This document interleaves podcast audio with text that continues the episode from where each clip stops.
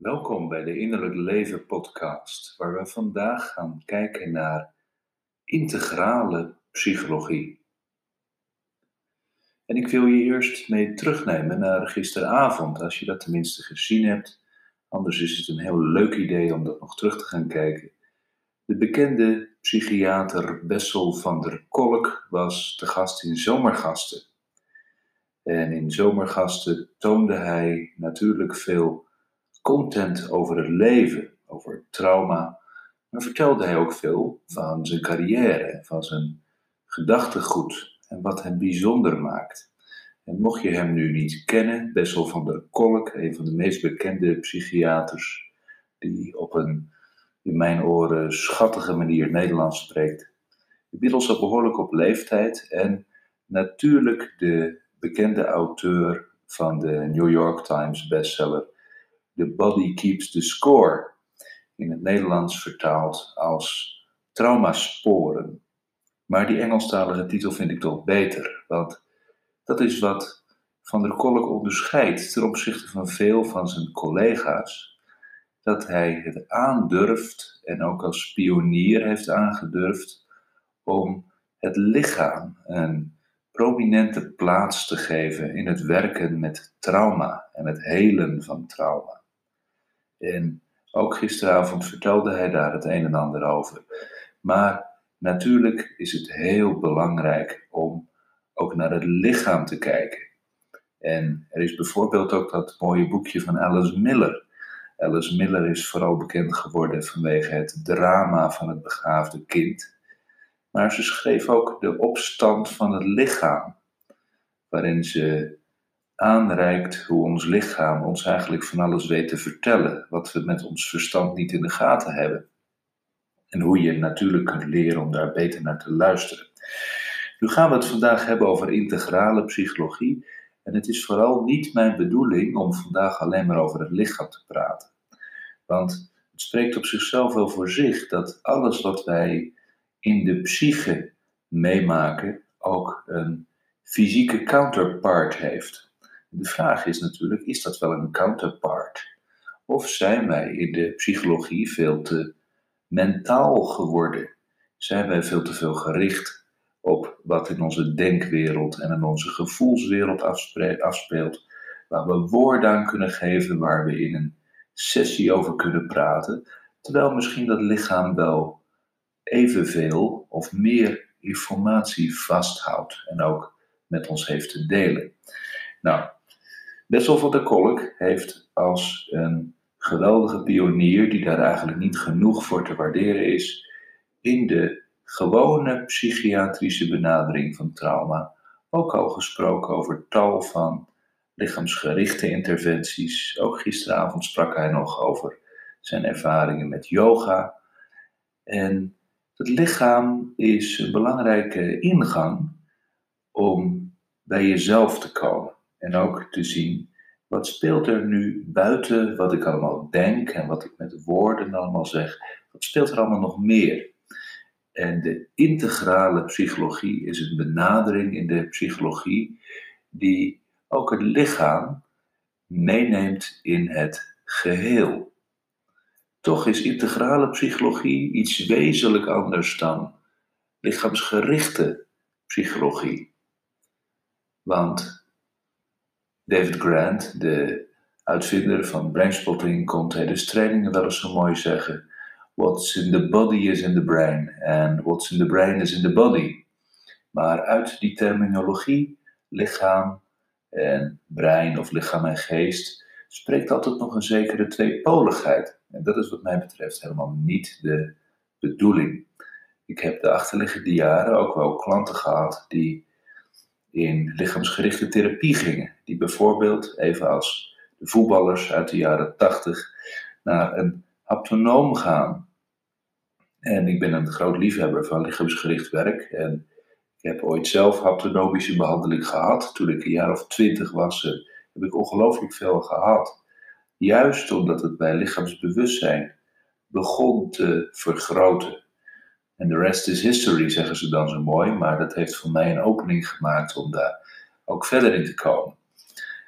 In dat lichaamsgerichte werk hoor je alleen nog wel eens gezegd worden dat de klant of de cliënt of de patiënt voortdurend op zolder zit. Een metafoor voor je zit in je hoofd. Je kunt niet zo makkelijk voelen. Je kunt wel denken, je kunt wel praten. Maar kun je nu ook echt voelen wat iets met je doet? Hoe voelt afstand? Hoe voelt aanraking? Ga zo maar door.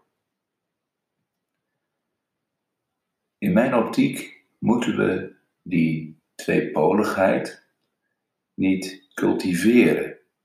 Het is belangrijk om verschillende subsystemen van onszelf wel te kunnen onderscheiden, maar we moeten er geen muurtje tussen metselen. Het is ook niet verkeerd om in je hoofd te zitten, zoals het ook heel goed is om in je lichaam te kunnen wonen of naar je buik te kunnen luisteren. Nou, daarvoor reikt de integrale psychologie een belangrijk denkraam aan. En je kunt bijvoorbeeld, als het om integrale psychologie gaat, denken aan uh, Ken Wilber, die wel de Einstein van de bewustzijnsstudies wordt genoemd.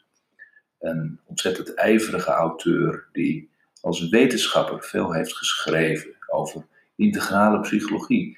Eigenlijk wil hij alles in het leven integraal beschrijven. En dat wil zeggen, hij brengt verschillende stromingen bij elkaar. En dat is typisch ook wat integrale psychologie wenst te bereiken. Alle aspecten van ons menselijke functioneren, van ons menselijke bewustzijn en ook alle scholen en denkbeelden die daarover bestaan, eigenlijk onder één dak brengen. Zodat de vele verschillende stromingen, al die verschillende therapeuten en denkers die hun eigen boek schrijven, die hun eigen idee hebben over menselijke zaken, dat willen we in de integrale psychologie eigenlijk allemaal verenigen. En de integrale psychologie kent in zichzelf dus geen tegenstellingen.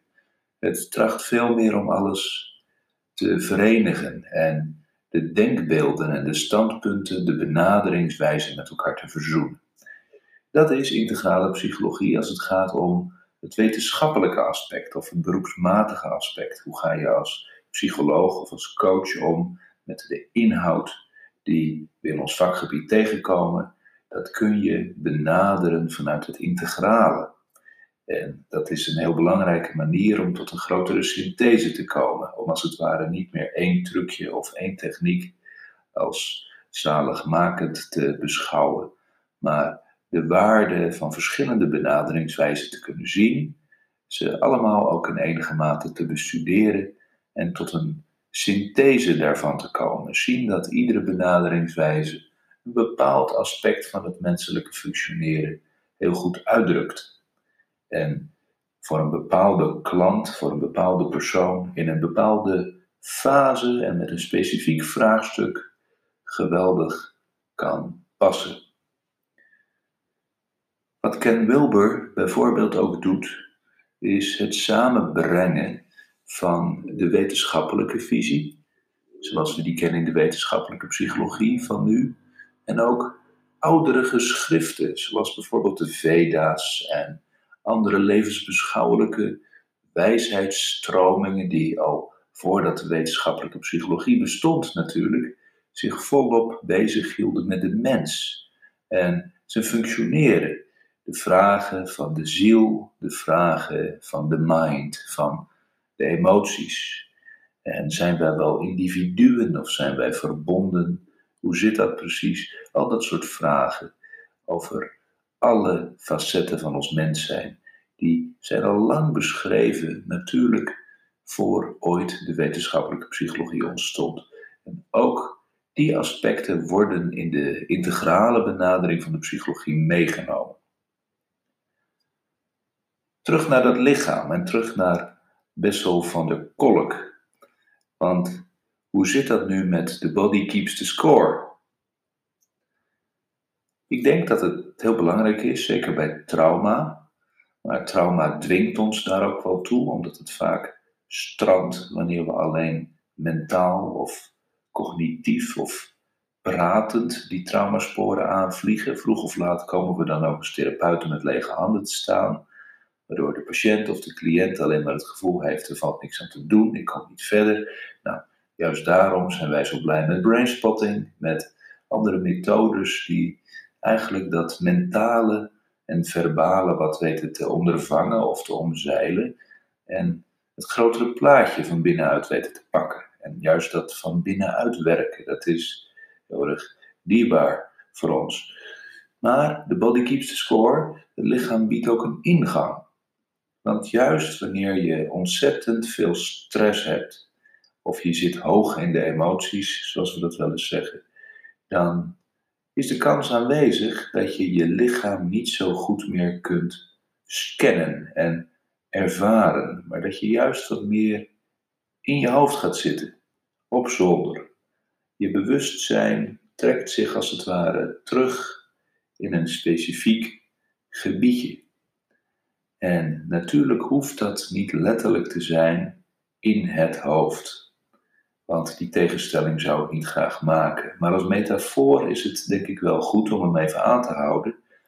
Wanneer we het heel erg moeilijk hebben, we kunnen een keuze niet goed maken. We zitten in een innerlijk conflict of in een grote spanning op een bepaald vlak. Dan is het makkelijk om te gaan denken. Om de voor's en de tegens op een rijtje te zetten om eens eventjes een heldere kop te krijgen door alles op papier te zetten, het eens even van je af te schrijven of gewoon wat rust te zoeken en een wandeling te maken. Het is allemaal prachtig en waardevol. Het toont ook iets van hoe wij omgaan met intense ervaringen. Want hoe dichter bij iets komt, hoe meer je eigenlijk ook in potentie dat lichaam kunt voelen. Niet voor niks hebben wij allemaal spreekwoorden die over emoties gaan, over de steen op je maag en een kloppend hart hebben ten aanzien van een bepaalde thematiek. Juist wanneer iets je heel erg raakt, kun je dat ontzettend in je lichaam voelen. De grap is alleen dat hoe meer dingen je raken en hoe meer dat ook de dingen zijn waar je zelf niet zo goed mee kan dealen, die als het ware nog half of misschien wel helemaal onder de waterspiegel zitten, hoe lastiger het voor jezelf is om daar goed verbinding mee te maken. Populair gezegd, je gaat offline in de relatie met je lichaam. Peter Levine, een bekende trauma-expert en de grondlegger van de somatic experiencing, heeft het begrip felt sense daarvoor gebruikt. De plek in je lichaam waar je eigenlijk het brandpunt van je emotionele bewustzijn kunt voelen. De felt sense, de plek waar je voelt dat er wat aan de hand is. En dat is dus een plek waar je vrij letterlijk ook je hand op zou kunnen leggen. De stress of het verdriet of de frustratie die je lijfelijk kan voelen. En juist dat voelen van je lichaam maakt ook dat het echt is. Juist hier ligt een belangrijke sleutel die vaak in psychologisch werk, in coachingswerk, gemist wordt. Want we zijn zo gewend om dingen duidelijk te willen verwoorden, gedragsmatig te willen aanpakken. We willen toch verbetering. Net als een training in een sport of in een bepaalde performance. Je wilt als het ware de ladder voor je zien. Wanneer kom ik een treedje hoger? Wat is de next step? Wat zou de volgende progressie kunnen zijn? Het liefst vliegen we ook ons gedrag zo aan. En zeker in zakelijke coaching is dat een gewoonte geworden. Maar als we niet uitkijken, doen we dat natuurlijk in de gezondheidskundige psychologie evenzeer. Want we weten maar al te goed waar we mensen naartoe willen bewegen. We willen ze uit de depressie, uit de trauma's, uit de burn-out. En waar moeten ze dan naartoe? Nou, dan moeten ze stappen zetten. Maar het is ook belangrijk om te leren luisteren en specifiek te luisteren naar dat veld sens, naar die plekken in je lichaam waar die informatie kennelijk naar buiten komt. En je lichaam kan dus een fantastische klankkast zijn om op de radar te brengen wat tot dan toe nog niet zo bewust is voor je.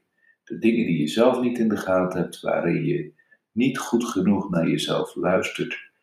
Alles wat eigenlijk nog ongerealiseerd potentieel is voor jouw eigen bewustzijn, voor je consciousness, dat kan ook heel goed middels het lichaam worden bereikt. En nu gaan we in de integrale psychologie een stapje verder. We gaan het lichaam niet zien als het belangrijkste speerpunt, maar als één van de bewustzijnsgebieden, één van de bewustzijnslagen waar we kunnen kijken. En wat ook wezenlijk geïntegreerd moet worden in het totaalplaatje. En juist bij trauma is het belangrijk dat de invloed van trauma zich verplaatst tot op alle levensgebieden. Het heeft, invloed op ons spirituele zijn, de verbinding met het hogere, wat dat dan ook mogen zijn. Het heeft invloed op onze relaties, horizontaal, maar ook innerlijk in onszelf. Het heeft natuurlijk invloed op hoe we ons lichaam beleven, hoe we onszelf beleven.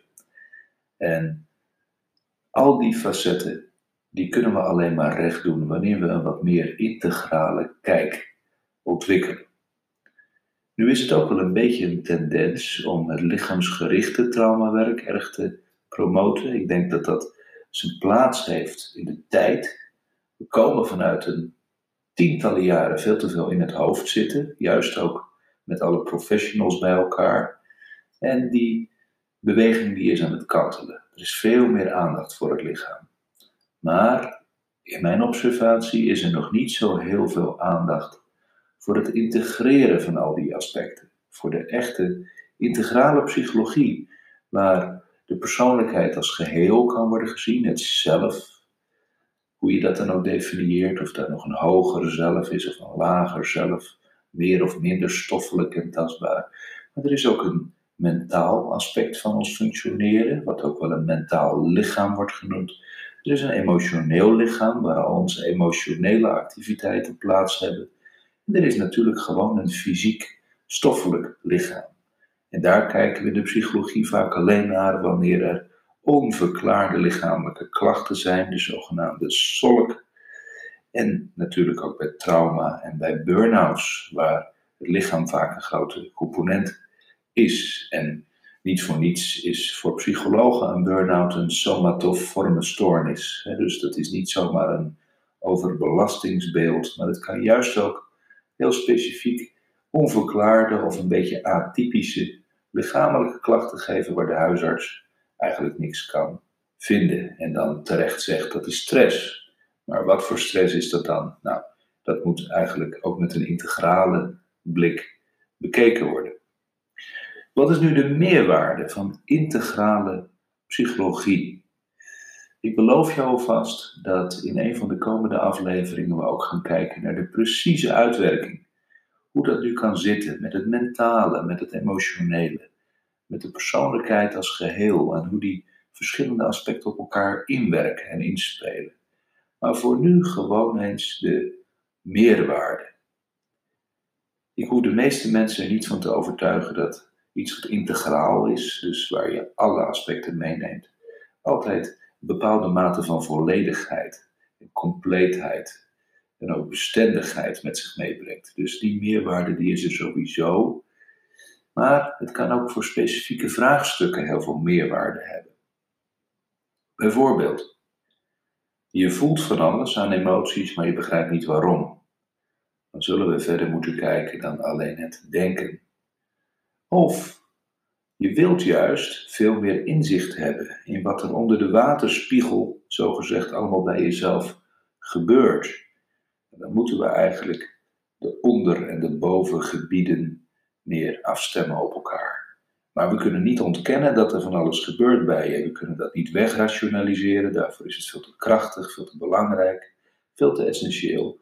Dus we zullen ook daar iets moeten integreren. Het kan ook zijn dat je delen in jezelf herkent. Ook daar gaan we nog een keer een detail naar kijken. Maar de tijd dat we delen in onszelf alleen maar als alters of als bewustzijnsdelen zagen, zoals dat bij dissociatieve stoornissen bijvoorbeeld voorkomt, is denk ik wel een beetje voorbij. Want langzaamaan groeit het bewustzijn dat we allemaal zo onze delen hebben en dat heel weinig mensen volkomen heel zijn. Wij functioneren allemaal in een zekere gepolariseerdheid van binnen.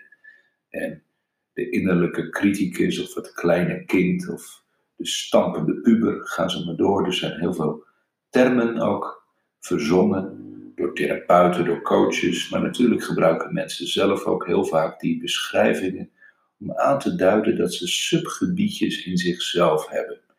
Nou, ook als dat soort subgebieden bestaan, dat hoeft niet alleen in het doorwerken van diepe trauma's te zijn. Het kan ook zijn dat je op een heel hoog niveau functioneert, dat je s'avonds een geweldige toespraak houdt en dat je de king of the stage bent. En zodra je weer s'morgens in bed ligt, dat je je intens eenzaam voelt.